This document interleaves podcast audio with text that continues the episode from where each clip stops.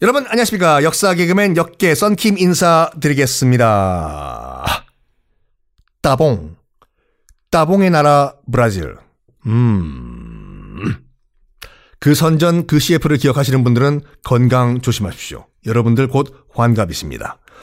어쨌든 간에 지난 시간에 어, 이 사탕수수 농장을 브라질 아 이제 포르투갈 정부에서 왕실에서 직접적으로 개입해서 이제 만들기 시작을 했는데 포르투갈인들은 본국에서 온 친구들은 일도 안 해요. 원주민들은 다 잡아서 끌고 와가지고 노동을 시켰는데 천연도 때문에 다 사망을 하셨어요. 뭘 하냐? 새로운 노동력이 필요한데 바로 아프리카 짠짠 등장을 합니다. 아프리카에서 다 노예 잡아와. 그래가지고 1570년대까지 1570년대까지 이 노예 중에 그, 이, 그 당시 노예 중에 90%가 원주민이었어요. 1570년대까지는.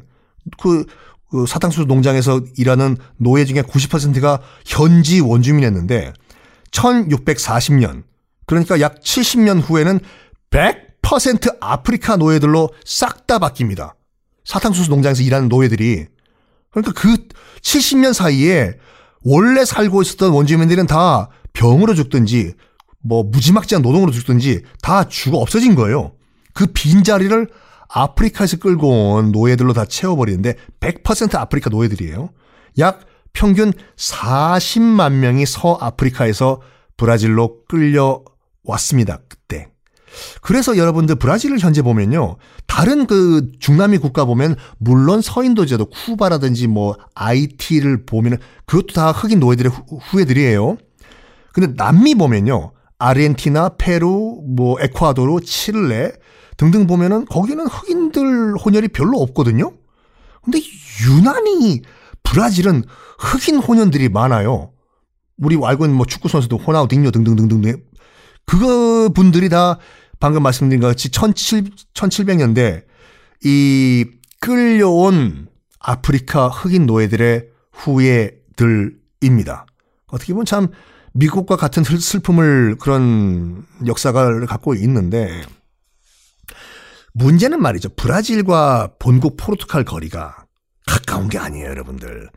영국과 신대륙 미국은 그나마 쭉 직선으로 가면은 나와요. 북반구에 있기 때문에. 근데 포르투갈은 저 위에 북반구에 있잖아요. 근데 브라질은 저 밑에 남반구잖아요. 한 번 가려면 목숨 걸고 가야 돼요. 적도로 지나가야 되니까 슉 북에서 남으로. 당연히 그러면 본국의 통제가 어렵겠죠. 본국에서. 그래서 그 당시에 포르투갈을 떠나가지고 이제 브라질에 정착을 한 포르투갈 귀족들 이제 각자의 영지를 만들어 가지고 독립국 행세를 하기 시작을 해요.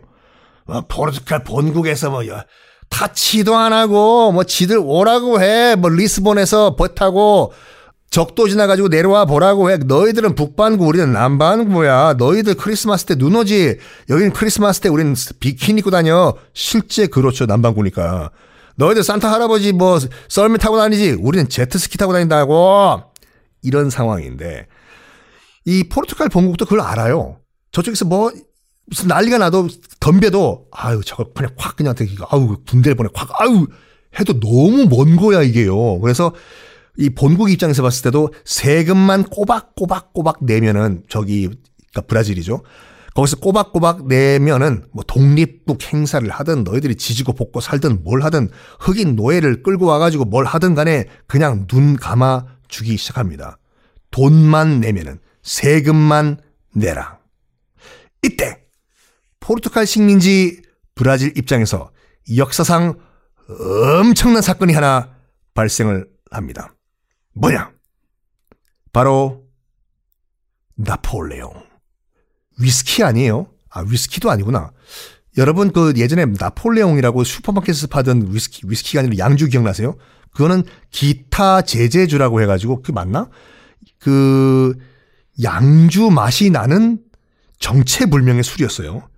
어쨌든 간에 1797년부터 시작된 나폴레옹의 유럽 대정복 전쟁이 시작돼 버렸네. 유럽 본토예요.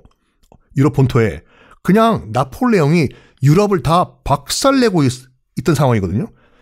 특히 이제 포르투갈 입장에서 봤을 때는 옆 나라 스페인, 자기보다 훨씬 더 강대국인 스페인 같은 경우에는 나폴레옹이 스페인을 아예 나라를 박살을 내버려서 지금요. 스페인이 없어져 버린 거야, 지금. 나폴레옹 군대에. 어, 그때 이제 포르투갈 왕실이 뭐라고, 어떻게 생각했냐.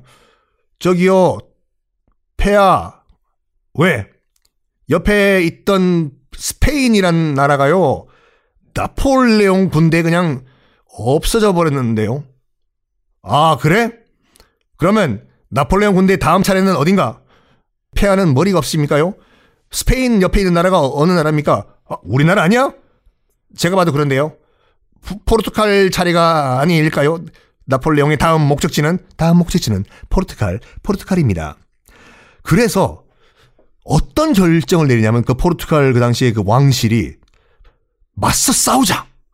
아니면 포르투갈에 있는 다른 산악 지역에 숨어 들어가 가지고 우리 남한산성 같이 게릴라전으로 버티자. 이게 아니라 아마 인류 역사상 이런 케이스는 처음일걸요? 1807년, 그러니까 한참 나폴레옹이 유럽을 박살내고 있었던 그때, 나폴레옹은, 이, 내 사전에는, 어, 동아 정과 사전에는 불가능이 없다! 인쇄가 잘못했다! 내 입콜로만 내 거다! 하고 있던 이때, 딱 보면 포르투갈은 자기 다음 차는 나예요. 스페인이 멸망했는데 옆에서. 뭘 하냐?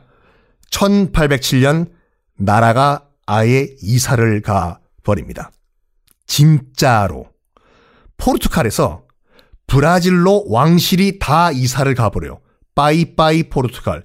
나라 이사. 아마 인류 역사상 나라가 통째로 이사한 것은 이 케이스밖에 없을걸요?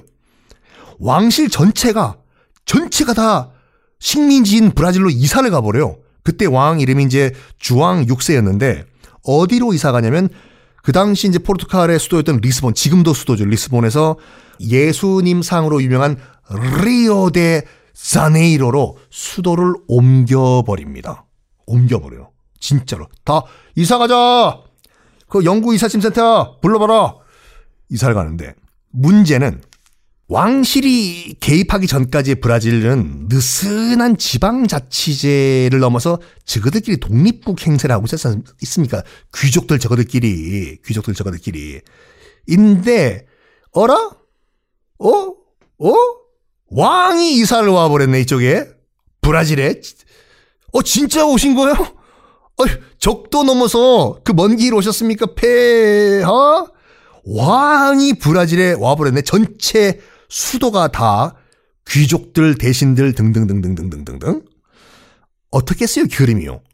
일단 브라질에 있던 기존 포르투갈 귀족들과 거의 현지 지주들과 방금 다 따끈따끈하게 포르투갈 본국에서 온 왕실과 귀족들 간의 경쟁과 시기, 질투, 충돌 일어나 버리겠지요. 그런데 차마 그걸 대놓고 할 수가 없어요. 왜냐면 저들은 아무리 도망왔지만 왕과 왕실과 포르투갈 중앙 정부예요. 이렇게 핍박받고 차별받고 하던 원래 그 브라질에 있었던 포르투갈의 귀족들은 슬슬 무슨 생각하냐면 아 그냥 확 뒤집어엎고 독립할까 우리 이 생각을 합니다. 근데 결정적으로 뭐가 부족하냐? 돈은 있어요, 돈은. 돈은 그 당시 벌써 본국보다는 브라질에 있던 귀족들이 돈이 더 많아요. 사탕수수 가지고 얼마나 돈을 벌었겠어요. 단, 하나가 부족했어요. 조직력. 아니, 다들 스스로 저들이, 지그들이 잘났다고 해서 따로 따로 따로 독립국 행사를 하고 있던 상황 아니에요.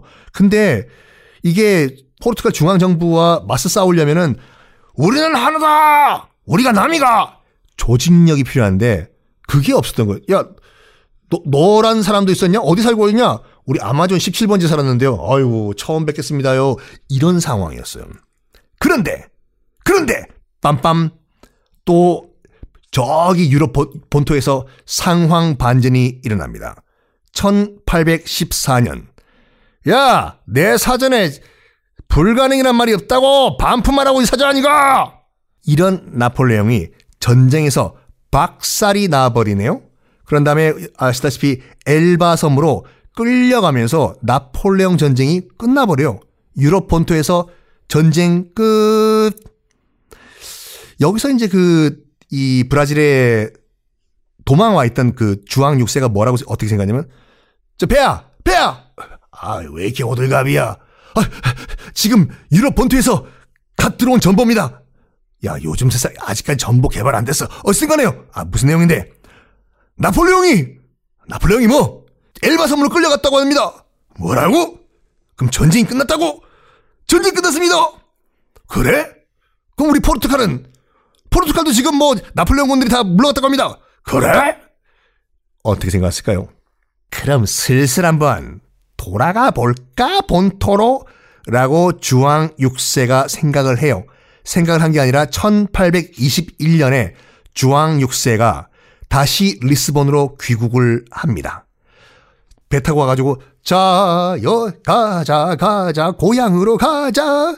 여기가 꿈꾸던 리스본 해서 다시 귀국을 하는데, 그냥 떠난 게 아니라, 이 주앙 6세 밑에는 아들이 하나 있었어요. 친아들. 페드루 1세. 막 너를 페드루가 아니라 이름이 페드루. 페드로, 페드로. 산 페드로 할 때. 페드루 1세 아들이 있었는데, 아들을 브라질에 남기고 가요. 어이, 아들, 아빠와 아들. 아빠는 말이야, 다시 본토 가가지고 챙겨야 될 일들이 많아요. 어? 아빠는 다시 이제 그 포르투갈 돌아가가지고 이 폐하가 된 국민들 토닥토닥도 해줘야 되고 나라 재건도 해야 되고 할 일이 많아. 아빠는 다시 돌아갈 테니까 아들, 네 이름 뭐라고? 페드로 1세입니다. 그래 그래 그래. 페드로 너는 내 아들이잖아. 네가 여기 브라질에 남아가지고 어? 네가 좀 관리를 좀 대신해 내 대신에 알았지? 콜 잘할 수 있나? 어? 그래서 아들 페드로 1세를 남기고 떠납니다.